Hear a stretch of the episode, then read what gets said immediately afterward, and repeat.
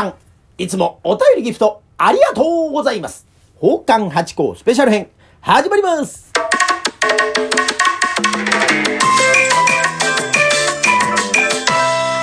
松野屋八甲でございます。宝冠八甲は CM キャスティングのプライスレスの提供でお送りいたします。水金土日の夕方6時は宝冠八甲をよろしくお願いします。というところで今週もお便りとギフトを頂戴しました。ありがとうございます。さぎさん、本当にいつもありがとうございます。今回は応援しています一つと花束を添えてお便り頂戴しました。ありがとうございます。早速読ませていただきます。八甲様、池袋演芸場に伺いました。冒頭の挨拶を聞いてラジオと同じと嬉しくなりました。和芸と踊りは情景が目に浮かび、いいなぁ、楽しいなぁと心地よい時間を過ごしました。寄せに伺うという今年の目標が達成できました。一度と言わず二度三度と伺いたいと思います。足を運ぶきっかけをいただき、ありがとうございますと頂戴しました。ありがとうございます。さぎさん来てくださいましたよね。えー、おそらくあの日のあの奥の端っこにいらっしゃったお姉様じゃないかなというふうに推測を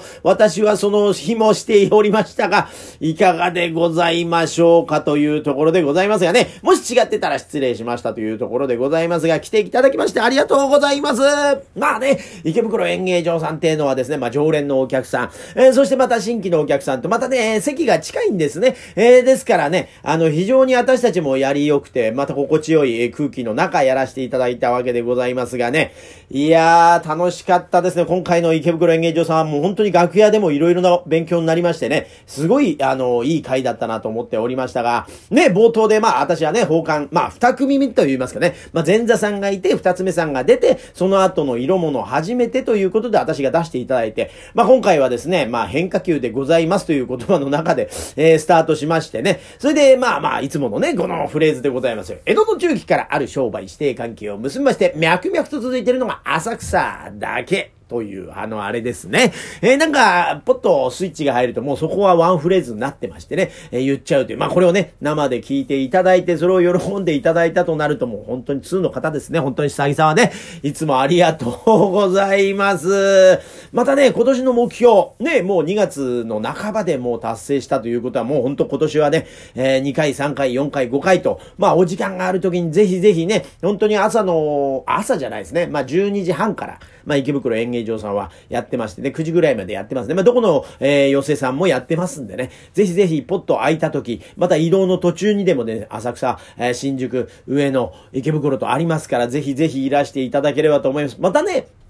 あのー、ひいきの、えー、話し家さんを見つけるとまたこれがいいんですね。私も本当に20そこそこの時にですね、えー、春風亭流昇師匠が大好きになりまして、追っかけのように言ってたということがありますから、もう、あのね、自分の推し面と言いますかね、えー、を見つけると、またこれがまた成長の度合いとかね、また仲良くなっていったりなんてこともありますから、本当にあの、ぜひぜひ、また寄せにもいらしてくださいまし。さぎさん、本当にいつもありがとうございます。また今後ともよろしくお願いします。ありがとうございました。